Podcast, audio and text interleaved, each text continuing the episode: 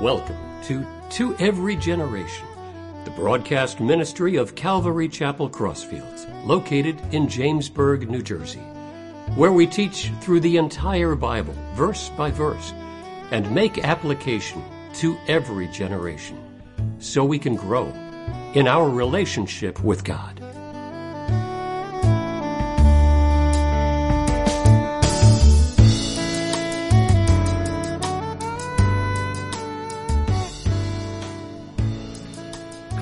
Going to be in First Thessalonians chapter 2. And the last time we covered, you know, really the intro to Thessalonians, right? You have First Thessalonians, Second Thessalonians, and then all the chapters within Thessalonians. And I think what I really enjoyed, and I'll, I'll give you a little personal story about me when I was growing up and the churches that I went to, but I love the fact that we really covered a lot of teamwork. And that's what we try to do here at Calvary Chapel Crossfields. What's the biblical model? There's nobody who's, uh, who would be pushed to the side who can't serve or volunteer in some way. We have a lot of committees. We have a lot of things that we do, VBS. We never tell anybody, no, you can't serve, you know. Uh, so we try to kind of come together in teamwork. I enjoyed going through the scripture. The apostle Paul is explaining this young church kind of basic principles uh, in Christian ministry. And today the message is titled Spiritual Parenthood. So you kind of see this, this church as an organization uh, from a different angle, so to speak, right? And I think the title says everything. Just to give you an idea, you know, when, when I was young, you know, my parents, was, I came from a broken home, and my parents would kind of send me to, you know, send me and my sister to church, and they didn't even go themselves, but uh, it, it, just wasn't the type of denomination where people got to know your name, uh, try to get you on board, try to get you involved. So it was kind of weird. You go to church and then you leave, and this could go on for months, and you don't know anybody. So I'm a boy. I grow up. I become a man, right? I become a teenager and then a young adult, and I stray from the faith, like major, you know. And there was nobody who knew my name. There was nobody calling me up. Hey, Joe, how's it going? Right? There was nobody praying for me, uh, sadly enough, but uh, God had His hand on me, and you know we try to do things different in this church where we try to you know make connections with people, and that's very important, right? It's it's all over the Scripture. So we're going to look at this in four parts based on the Apostle Paul's teaching, and you know what who's doing it right, who's not doing it right, and how can it be better. So jumping in in verse one the apostle Paul says, For you yourselves know, brothers, that our coming to you was not in vain. But even after we had suffered before and were spitefully treated at Philippi, it was another town in that area, as you know, we were bold in our God to speak to you the gospel of God in much conflict. For exhortation did not come from error or uncleanness, nor was it in deceit. So one out of four is dangerous but worth it. And folks, we really, really know what we believe and if we're truly adherents to our belief system based on the difficulties that can come as a result of practicing our faith. And sometimes that's lost on American culture, but unfortunately, I say unfortunately, in our culture, that's changing. According to the Family Research Council, in 2023, just one year, last year, they documented 436 hostile incidents against churches. I didn't know it was, I knew, you know, I do follow the trends, but I didn't know it was that high. Synagogues as well. So again, we come, we, we, we, you know, we come together, we practice our faith, but when you're under fire, so to speak, um, you really know, do I really believe what I'm practicing here, right? I know, I know I do, and many of you do as well. But the apostle Paul says to the Thessalonians, listen, we, we suffered bringing the gospel to you, but it wasn't in vain. And we covered this in the last chapter. He's looking at them and he sees that it was worth it, the difficulty, where they are now in his time. There was a lot of joy that was brought to the apostles and his, his helpers based on how this little church started up and they were doing really good, even though Paul couldn't get there a lot of times. Uh, very exciting. Verse 3, he's telling the Thessalonians that their lifestyle, message, and manner was as pure as it can be. And then sometimes you, you read the scripture and you could get the wrong impression if you don't have the context. Why is Paul saying this? Well, number one, there were false teachers. So Paul's saying not only did we preach to you the truth, but we practice what we preached. And we're going to get to the part about ministry template for today, right? How do churches follow this template that's right in the scripture? Well, we should be. So number one, Paul had to dispel or contradict some of the false teachings and the false teachers that were just there to get money from them and just teach whatever. And we see that today.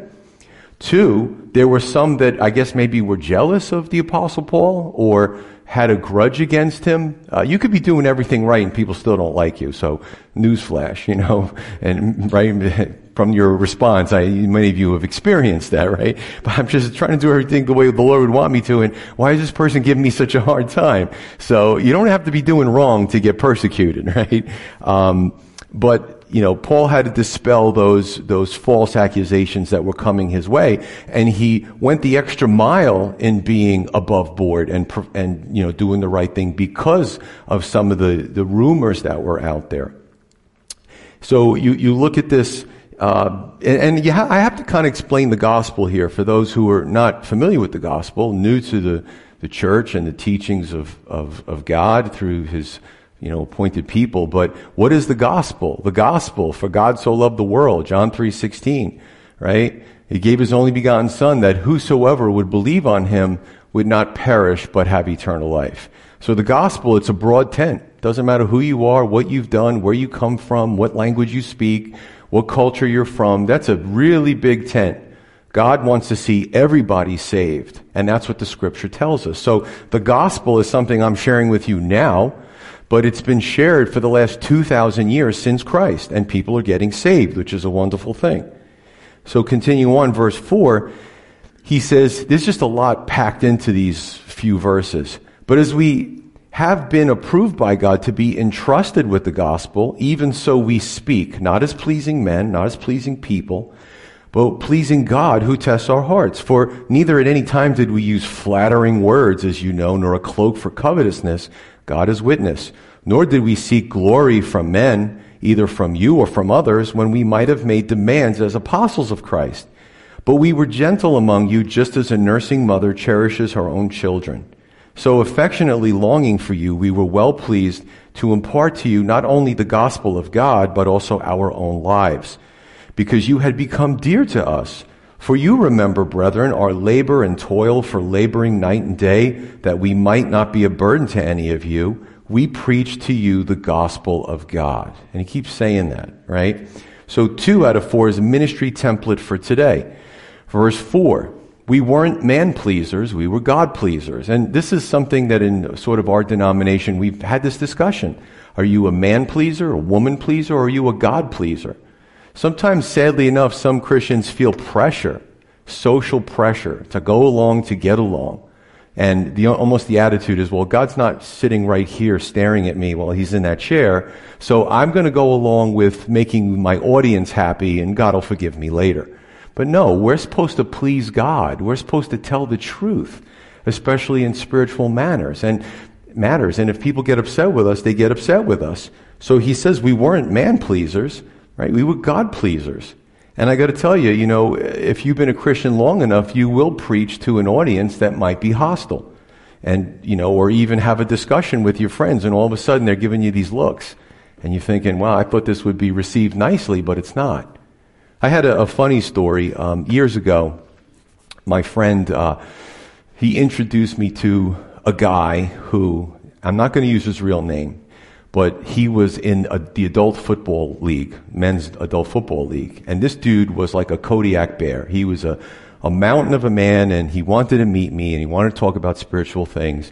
And on the field, I'm not going to say his real name, but on the field, his name was, and he loved the name, his name was Crazy Johnny, right? Crazy Johnny. So, this could be, I could do this in a meme. So Pastor Joe goes to meet Crazy Johnny and there's, you know, a go-between and and he, every time I try to say something, he keeps interrupting me. And he's conflating, you know, Eastern mysticism and all these things with, with the truth. And it was driving me crazy in my mind. And I had this kind of back and forth in my head. I'm like, I have to tell him the truth. So I'm having this discussion. but he's crazy Johnny, and well, you know, what if I tick the guy off? So, uh, and it was a small room, so I, I, don't think I'd get up and run real quickly. So, uh, so he, I, I couldn't take it anymore. I said, bro, bro, you came here because you wanted me to tell you the truth about spiritual matters, and I'm trying to do that, but you keep interrupting me. So I go through point by point, and I stop and he looks at me and his eyes get really big. And in my mind, I'm thinking, all right, this is where I die.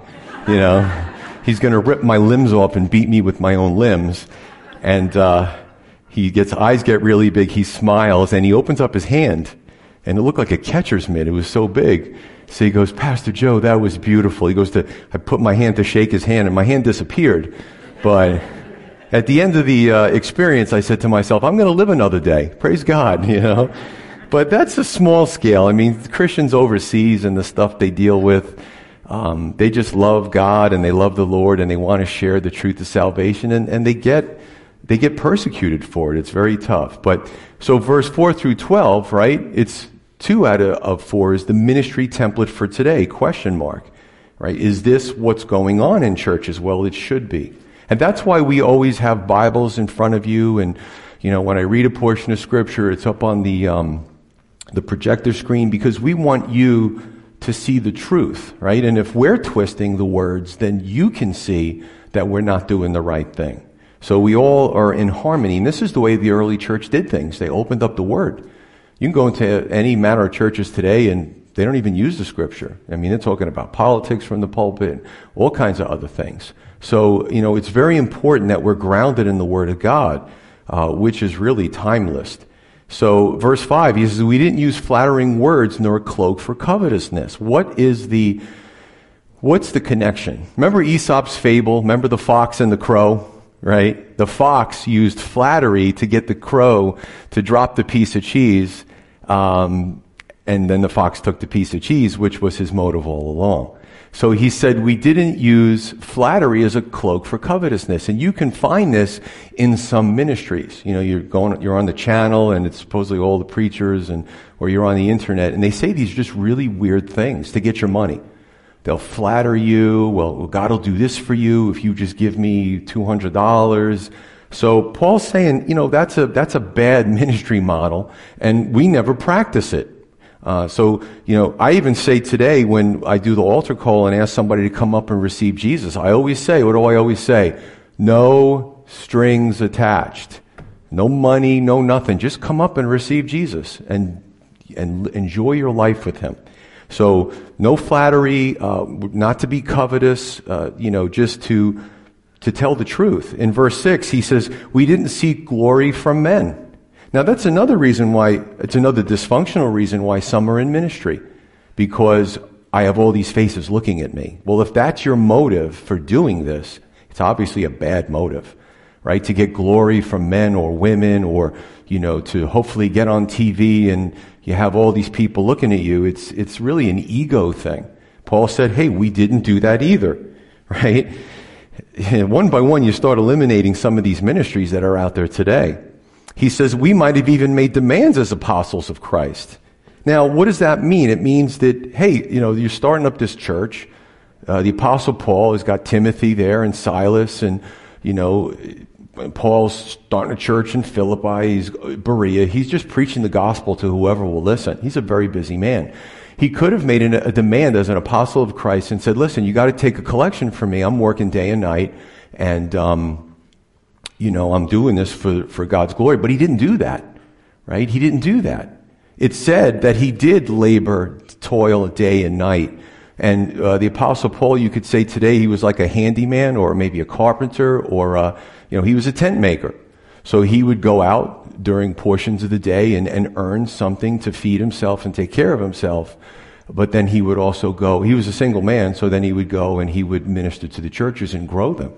So he says, I didn't ask for anything from any of you. You guys know this. I didn't do that to one person.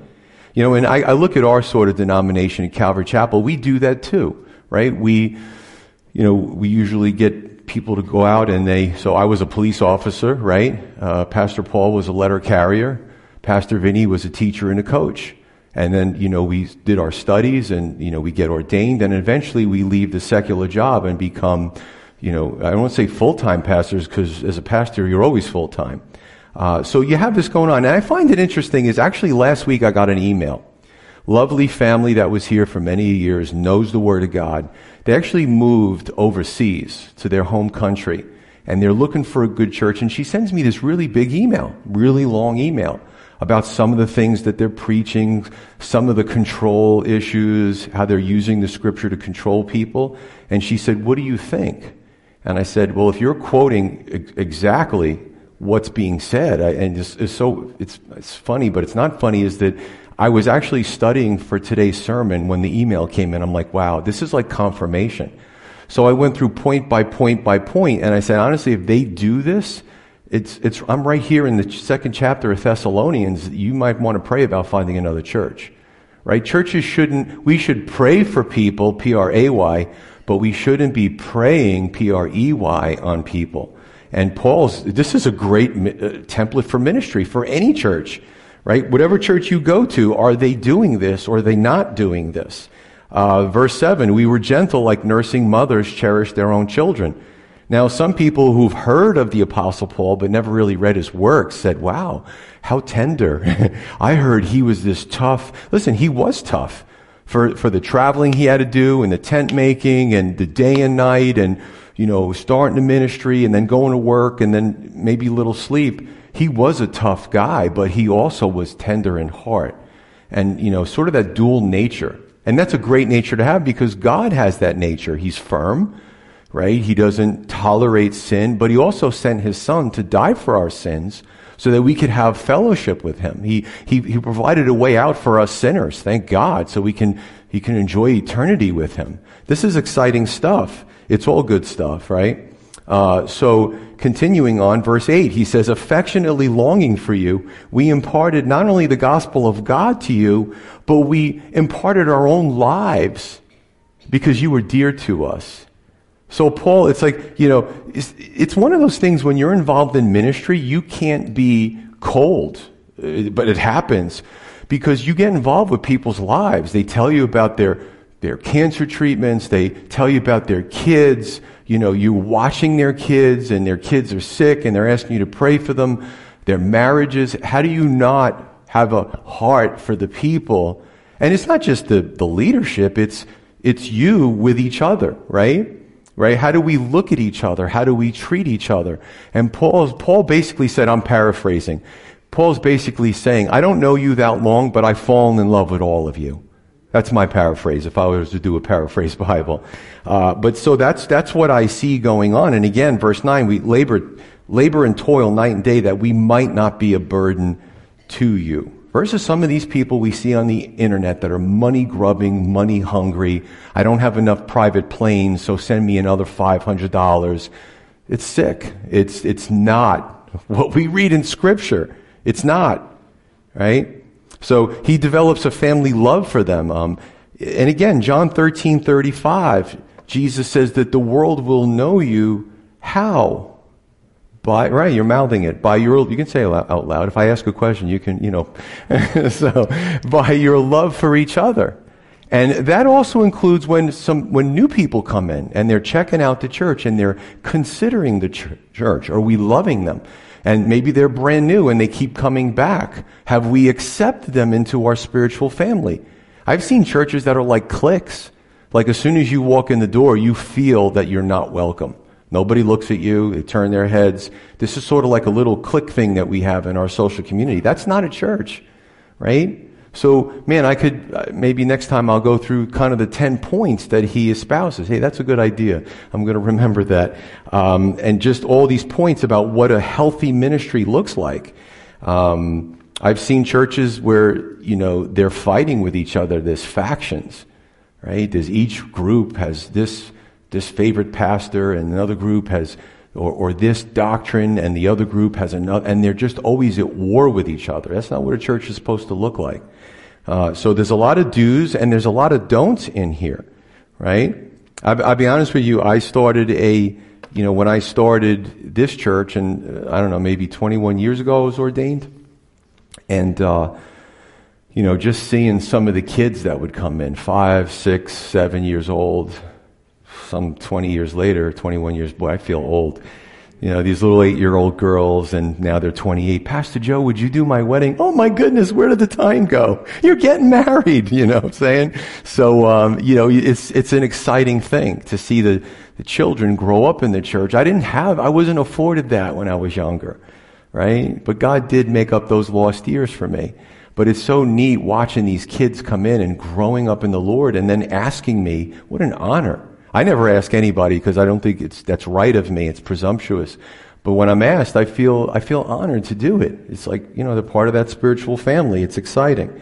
So a lot of neat stuff going on. Verse 10 through 12, he says, you are witnesses and God also. God's, God is my witness. So I, I, try not to. It's so funny in my personal life. Like I, I stopped before I was saved. I'm like, I swear to God. Like you say all these dumb things, you know, and they're just they, they can be disrespectful. So if somebody says to me, "Are you are you sure?"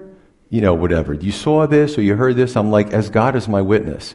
I try to just follow what it says in Scripture. God, I'm telling you, and He's hearing me, and He's seeing me, and He was there when I heard it.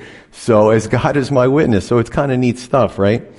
Uh, where was I? so he says, Your witnesses and God also, how devoutly and justly and blamelessly we behaved ourselves among you who believe. As you know, we exhorted, we comforted, we charged every one of you as a father does his own children. This is neat. So he uses the mother cherishing children analogy. Now he's using the spiritual father analogy, which is neat because moms and dads bring different things to the table. Great analogies. Verse 12, that you would walk worthy of God who calls you into his own glory and kingdom, which is the goal, right? Can everybody say this with a clear conscience? You know, in Matthew 28, Jesus says, to make disciples of the nations. He tells his followers, you know, it's really close to the point where he's going to be ascending into heaven. And he says to them to go out and make disciples of the nations. What does that mean? Right? Oh, I told somebody about Jesus, and that's great. But discipleship is to really be involved in somebody's life in, in a positive way. Discipleship is like, sort of like teacher, uh, mentor with a student kind of idea, and we're going to get a little bit more into that. You know, I have people that, uh, that they, a lot of people have left this church to move to other states where the taxes are lower, and they try to entice me. And I know they mean well. This is, you know, you should come over to this state and this town. You don't have to pay property tax or, you know, state tax. And it's so tempting. But then I'd have to leave all you guys. So, so I have to kind of weigh it out. Um, maybe if we could all agree on a state and a town in that state, we can kind of all go together. I don't think that's going to happen. so, but it is funny, right? It's like, no, this is, this is, God would have to make it clear for me to leave here. He would have to make it crystal clear. I love this. I love doing this. I love teaching. I love watching your kids grow up. Um, I love watching you start your lives. You know, it's a personal thing. So, continuing on, verse 12, again, he says, Our desire is that you would walk worthy of God. And it's exciting, you know? Um, when you pour into somebody's life, in this church, uh, you, you, know, after a few years, a person, they get, their walk starts to get better with the Lord, they start to volunteer, they start to grow, you know, you see some of their talents, uh, and I'm blessed, right? In, in a few Sundays, we're going to have almost, is five people on the worship team, they're almost all young adults and they all they're talented, and I can't wait to see that. Right? Um, even folks who come in who are middle aged and, and older, and they're like, you know, I've, I've, I'm excited. You know, you've taught me wow, to, to invest in other people. So as, as older people, I'm sort of on the cusp, right? I'm sort of those middle years, is that as we get older, that we kind of download that information into the youth, right? So there's always, you know, as we get older, I, I'm, my sight is not as great, my hearing, I forget where I put my keys all the time my wife and I always have this discussion. We have these little, it's like a little kind of statue and they're cats and their tails go up and it's, it's metal and it goes right by the door and you're supposed to put your keys on the cat tails. So she'll go, did you put your keys on the cat tails? I'm like, if I did, I would have found them by now. So, all right, I, I'm way off the topic. Oh, I know what it was. so what happens is, as you get older, see, I forgot it, but it, at 56, it does come back. So I, I do like that part. All right, hurry up before you lose it again. So the thing is, as you get older, you you get you receive joy in in teaching, and not just the youth, right? I could have somebody who comes to the Lord at 70 and is asking me all these questions, which is great. So I'm teaching them as well. But it's an exciting thing. And actually, if you look at psychological studies, finds that, you know, there's less of a chance of even getting dementia when you're active. When you're active physically, right? When you're active psych, you know, psychologically, and even taking the spiritual thing and putting it aside, you know, you, you live a better you know, later years, so to speak. I'm trying to be careful with my words. Uh, but, but it's, it's a good thing. Okay, we'll move on from there. Verse 13, he says, For this reason we also thank God without ceasing. Now, this is a sort of a big run on sentence here, but it's neat. He says, Because when you received the word of God, which you heard from us, you welcomed it, welcomed the word of God, not as the word of men, but as it is in truth the Word of God, which also effectively the Word of God works in you who believe. For you, brethren, became imitators of the churches of God which are in Judea in Christ Jesus, for you also suffered the same things from your own countrymen, just as they did from the Judeans who killed both the Lord Jesus and their own prophets, and have persecuted us, and they do not please God and are contrary to all men, forbidding us to speak to the Gentiles that they might be saved. So as always, to fill up the measure of their sins, but wrath has come upon them to the uttermost. I'll explain all that. But three out of four is the disciple is not above their teacher. Right? Important. Now, we see discipleships, I'll, I'll, I'll do more with this, in various disciplines. Big one is martial arts, right? Martial arts, you, I got a, I got an amen up there. You live it, you breathe it, you sleep it, you fellowship it. You, this is, it's, it's a lifestyle. A person is teaching you. Uh, we also see it in the trades, plumbers and electricians, and they go to the meetings, and they, you know, there's a lot of things they discuss about safety, and um, so there's that. And uh, again, I was a police officer. I was a training officer for some 13 years. I was a, an FTO, field training officer. I was very proud to do that. I would get the young rookies coming out of the academy and I would teach them, first of all, how to stay alive.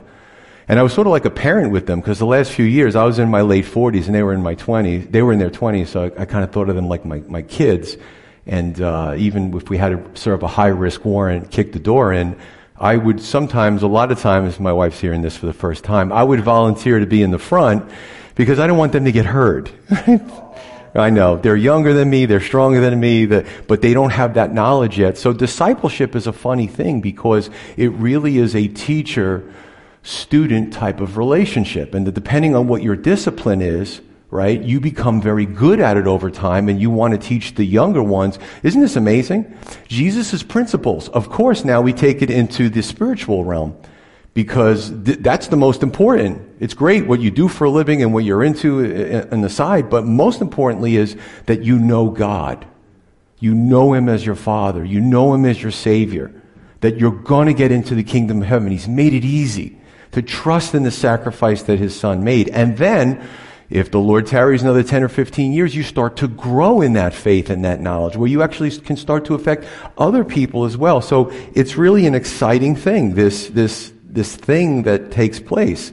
Um, and even, let's go back to the Apostle Paul, he's giving them a legal term, full disclosure. He's like, you know what? Eternity is great. Relationship with God is awesome. However, full disclosure, you're going to suffer persecution and sometimes from people in your own in your own social strata or your own family. Jesus told us that. But it's worth it. It's absolutely worth it. Um, you know I, I was asked there was a time i got ordained. I was still in uniform. I didn't get ordained in uniform but i was still a police officer and there was a few years i had to go to hit my retirement and then i i would just be having one career two of them's plenty uh, but people would ask me, which is more challenging? And I would say being a pastor. Really? I mean, I handled murder calls. I handled, I handled big stuff. Um, I got awards for it and all that kind of stuff. But, you know, when I would go home at night and take off my uniform and go back to being, you know, just Joe, right? That was it until my next shift. But being a pastor, it doesn't end. You know, during the day, God brings someone to my mind and I'll pray for them. You know, people go through tragedies. A relative just passed away. You know, I would like to make arrangements for a funeral. There's so many things. It's just sort of 24 7, right? You ask the pastors. Uh, sometimes it, we, we laugh sometimes when people think we just work on Sundays. you, that was a genuine laugh. um, you have no idea what goes on during the week. Even, it's, it's funny too, because I, you know, my son and I drive different places. I used to have a, a, an anger problem, especially on the road, like road rage. And he sees it now. You know, somebody, it's just people are just ignorant on the road. They'll cut you off. They'll fly up behind you and I'll just smile and I'll pull over to the, the shoulder. I'm like, you're more important than me. Get ahead of me. It'll take me another 30 seconds to get home. I'm just, everything I do, right, is, can be under a microscope and God is looking at that too. So I have to set an example here. And I also have to set an example in my personal life. Amen? So even Paul was saying that when I'm out of the pulpit, Paul was saying, you know, I'm still trying to set that example to. It's, let me tell you something, it's not easy. But things that are impossible in our own self are possible with God. And that's why when you're in this position, or even volunteering in the children's ministry, anything, working in the, uh, in the sound booth in the back, you know, we need to rely on God because this is, it's a spiritual endeavor. So it's pretty exciting as he, you know, he talks about this. Um, verse 13, he said that the Thessalonians or the Thessalonians received God's word, they welcomed God's word, they let God's word work in them, uh, they imitated the churches based on God's word, and they ended up suffering because of that newfound faith. And what Paul was saying to them is, it's normal. It's normal. And this is why I don't like these ministries that, you know, they're just so fancy and, and they tell you all these platitudes and, Maybe because of what they have, they can be insulated from a lot of things that we're not. Um, and I have people that come here to this church from being in the prosperity gospel say, oh yeah, just, uh, you know, say it 10 times and the Lord will give you the, the mansion on the cul-de-sac. Like all these ridiculous, like, you know, God's like a genie in the bottle. Come out, oh, I need something from you, Lord. Isn't how it works. As it, prayer has been often referred to is not, prayer is not our desire to get God to do our will. Prayer over time is to understand how we can do God's will. Because He's God, right? Warren Wiersbe talks about the Word of God. I mean, he's passed away now. Uh, he's gone to be with the Lord. In his book, Be Ready, he says this if you only saw things that are going on now. On page 58, he said, Too many churches have substituted entertainment for the practicing of God's Word. And many people no longer welcome the Word of God. The Word of God is foreign to a lot of Americans. They've never seen it, they've never heard it, and they could be churchgoers. Here's the thing you can't improve upon perfection. So I don't need to reinvent the wheel. I don't need to redo, here's God's Word, and hey, we're just going to now do it Pastor Joe's way. It doesn't work like that. We need to stick with the Word of God. That's where all the answers are found. Um, so, here's the exciting thing is that the apostle paul there's he's just been hindered right there's this been this spiritual attack on him and every time he physically tries to get to thessalonica to see the thessalonians he's he's he's hindered. And it's it's you could see his heart in his words. Wait till the next chapter. Because he really wants to physically get there and comfort them and teach them and grow them. And he's not sure what's happening because there's no Facebook, you know, there's no internet, there's no, you know, cell phones and, and FaceTime, right? So it's, he's, part of him is agonizing because they're so new and he's concerned that Satan will try to steal what they have and get them to just kind of peter out, to just kind of dissipate and no more church. And then he finds when he sends, he sent Timothy, Timothy comes back and he says, he goes, the apostle, apostle Paul, I don't know the conversation, but I can imagine him saying, you, you wouldn't believe it. And they're doing so good. And oh my goodness. And they're suffering persecution, but they're weathering it well. And you can see the apostle Paul get so excited. And he's, what he's doing is he's, he's sharing these letters, but a lot of it is, is historical.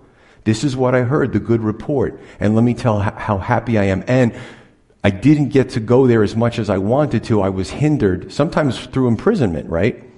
Um, just for preaching the gospel. But I never stopped loving you. So, a lot of good stuff going on here. Uh, he, they, he, had joy, uh, the joy for them. And just the last uh, part of the verse in 16, 16b. So people say that, Pastor Joe, what's all the details with the Judeans and, you know, you, are not allowed to speak to the Gentiles and, you know, the, the measure of their sins have been built up. And this is sort of maybe possible comfort where, see, we have this thing too in American culture, especially with technology. All right. You think that well, if everyone's against you, right, you, you take a stand on something. Could be social media, could be your, your peer group, your professional peer group, and you know, you know that this is the right thing and this is the stand to take because it's just right in the Lord's eyes, and you're just getting all this blowback, right? People tend to think they start to question themselves, second guess themselves. They start to wonder, am I really on the side of God? I feel like I'm losing all my friends here. Um, you know, sometimes when we're, when we're being persecuted, and if you're old enough, you've had this happen to you, you wonder if you're on the side of right or not. Right? Am I on the correct side? Because it doesn't feel that way. That's where the danger comes in. Because you start to feel isolated. You start to feel uh, picked on. You, you, you, you know, you really want to do right by God, and it's so unfair because I'm trying to do right and they're taking it the wrong way. So what Paul is saying to them, listen, it happened to the, the believers in Judea. Um, even the Apostle Paul was imprisoned in Philippi, him and uh, Silas, and they were beaten and then released. Um, he's just saying to them, you're doing, you're doing everything right, even the persecution you're suffering. Sort of was a, a learning curve for a very new church, but they were handling it so well. So neat stuff there. Verse 17, continue on, last few verses. He says, But we, brethren, having been taken away from you for a short time in presence, not in heart, endeavored more eagerly to see your face with great desire. Therefore, we wanted to come to you, even I, Paul, time and again, but Satan hindered us. For what is our hope or our crown, our joy, our crown of rejoicing? Is it not even you in the presence of our Lord Jesus Christ at his coming? For you are our glory and our joy. Four out of four is unbreakable spiritual bonds right? Take the entirety of the letter, again, being hindered. Sometimes we know the hindering was from the authorities. Sometimes we know that there were different factions who heard the truth and then they started arguing amongst themselves and it started, believe it or not, it started a riot. So, you know, riots started a long time ago. Uh, it's when there's social confusion, when there's social unrest, there's social, uh, they're not in agreement, these things start to erupt, right? So this is what happened to him. And I would say to you as well that when you're doing it right, you will have no choice but to spiritually and emotionally and psychologically invest in other people. You know, I've had to bury, I don't know how many friends, how many friends. I actually asked uh, permission to use this, and you know, Drew, right? He was born a week uh, from from my son's birthday, and and he developed this horrible condition and he passed away at 19. And that was probably one of the hardest funerals I've ever done. But you know what? I still see his face, right? I still, I still know it's, with every second, I'm getting closer to seeing him. I know the Lord's taking good care of him. Um, I could probably not get my heart broken if I don't, and some pastors do this, they become very callous. I can't do that. I can't do that. They'll go into the hospital and after the surgeries and um, I know I'm going to see him again. And it's an amazing thing that I'm going to see so many people in the kingdom that to us, oh, they're gone, but it's only a temporary situation. But, right? But with, with the, uh, with the Thessalonians, even if Paul never got to see them again, that he would see them in the kingdom. And they, maybe, uh, what's, what are we going to do when we're in heaven? I tell Heather, I said, you know, God doesn't need police officers. He doesn't need pastors. We're right in God's presence now. I'm pretty handy. I fix a lot of things. Probably nothing gets broken in heaven. I said, I'll be happy to hold the door. Seriously. I'll be like, welcome, you know, Jesus. And then he's like, oh, there's the welcoming. Hey, welcome. I can do that, right? So I get, I get to rest too. But it's just going to be an exciting thing seeing who comes into the kingdom. Isn't that exciting, right? Uh, so it's it's it's good stuff. We're gonna. I think we're just gonna be. Heaven's gonna be a great place. The new heaven and new earth is gonna be so exciting, and um, you know that's what it's all about, right? Because this world, man, just read the paper. Is it getting better? It's not. Socially, it's not getting better. You know, topography, uh, natural disasters, wars. People are always fighting about stupid stuff. And I think the age of technology is causing us social, socially to become more distant from each other. Right? You ever see on social media people send these nasty things, clicky, clicky fingers on the keyboards that they would never say if they were in that person's presence. Right? You, you're saying it. Technology is stealing the social fabric of our culture. Now, do we need it? Do we have to live in this world? Of course we do. But we can get so engrossed. And that's how you look at a lot of the profiles of these, sadly enough, shootings all the time now in America, right? Now they're even in houses of worship. Um, and you, you start to, they do the investigation and they look at the person's behavior. And a lot of the stuff they posted on social media, these, these, per, these people are an accident waiting to happen. They're so disconnected. That's why it's so important for us to make, right? What, what are we taught in Christianity? Make contacts. I love being introduced to the wayward person, to the angry person. I love being introduced to the, the grumpy person, uh, the person who doesn't get along with anyone else, because I feel like it's an honor to try to talk to them and, and have some common ground. And, and when I'm successful, right, we had, we had a situation uh, at an event a few months back.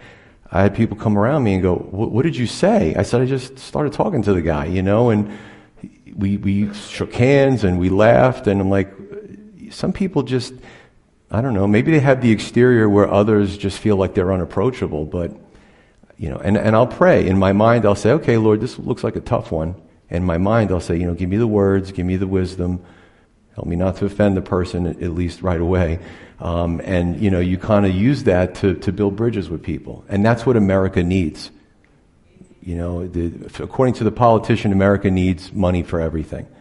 And war on drugs, war on cancer, war on this, war on that. We're still fighting those wars. Billions and trillions of dollars.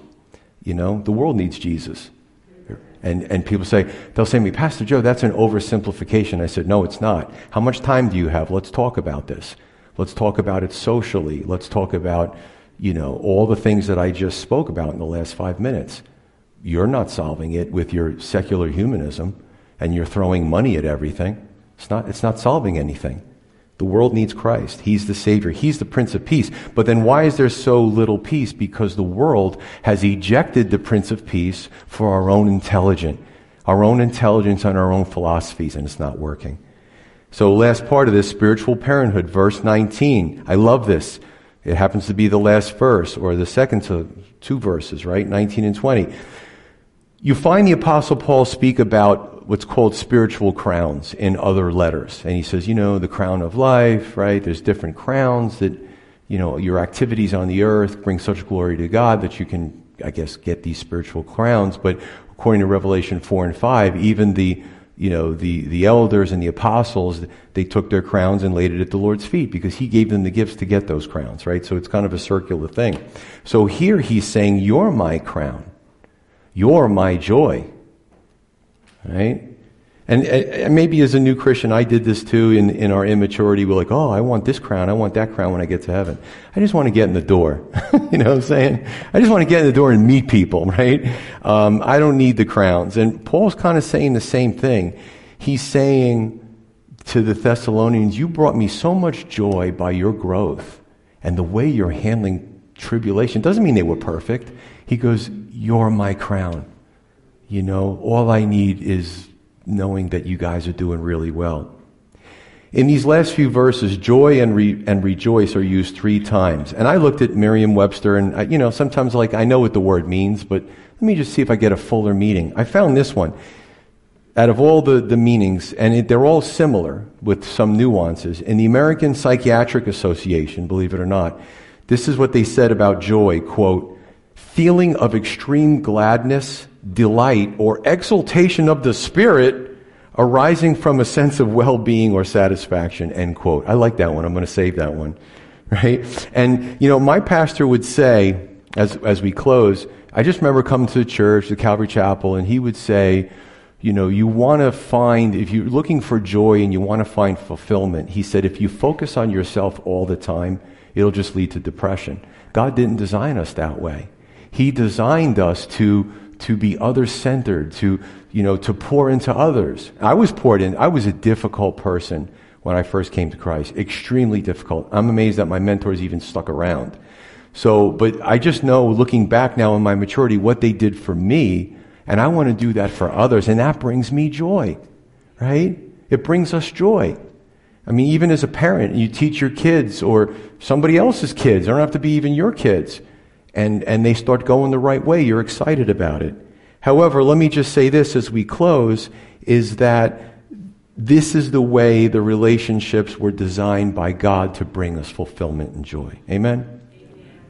But the first step is actually coming to Christ, knowing who your Lord and Savior is. Once that relationship, that's the primary relationship, once that happens, then the other ones flow freely from that relationship.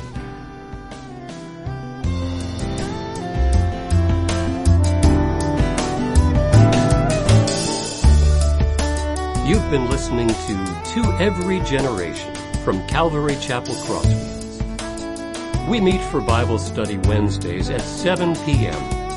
and Sunday service begins at 10:30 a.m. On Sundays we have children's church for all ages, in addition to infant and nursery care. You can find out more about the ministry here at Calvary Chapel Crossfields by going to www.cccrossfields.org, where you can also watch or listen to previous messages. If you have any questions or have a prayer request, please email us at contact at cccrossfields.org. Thanks for listening, and may God bless.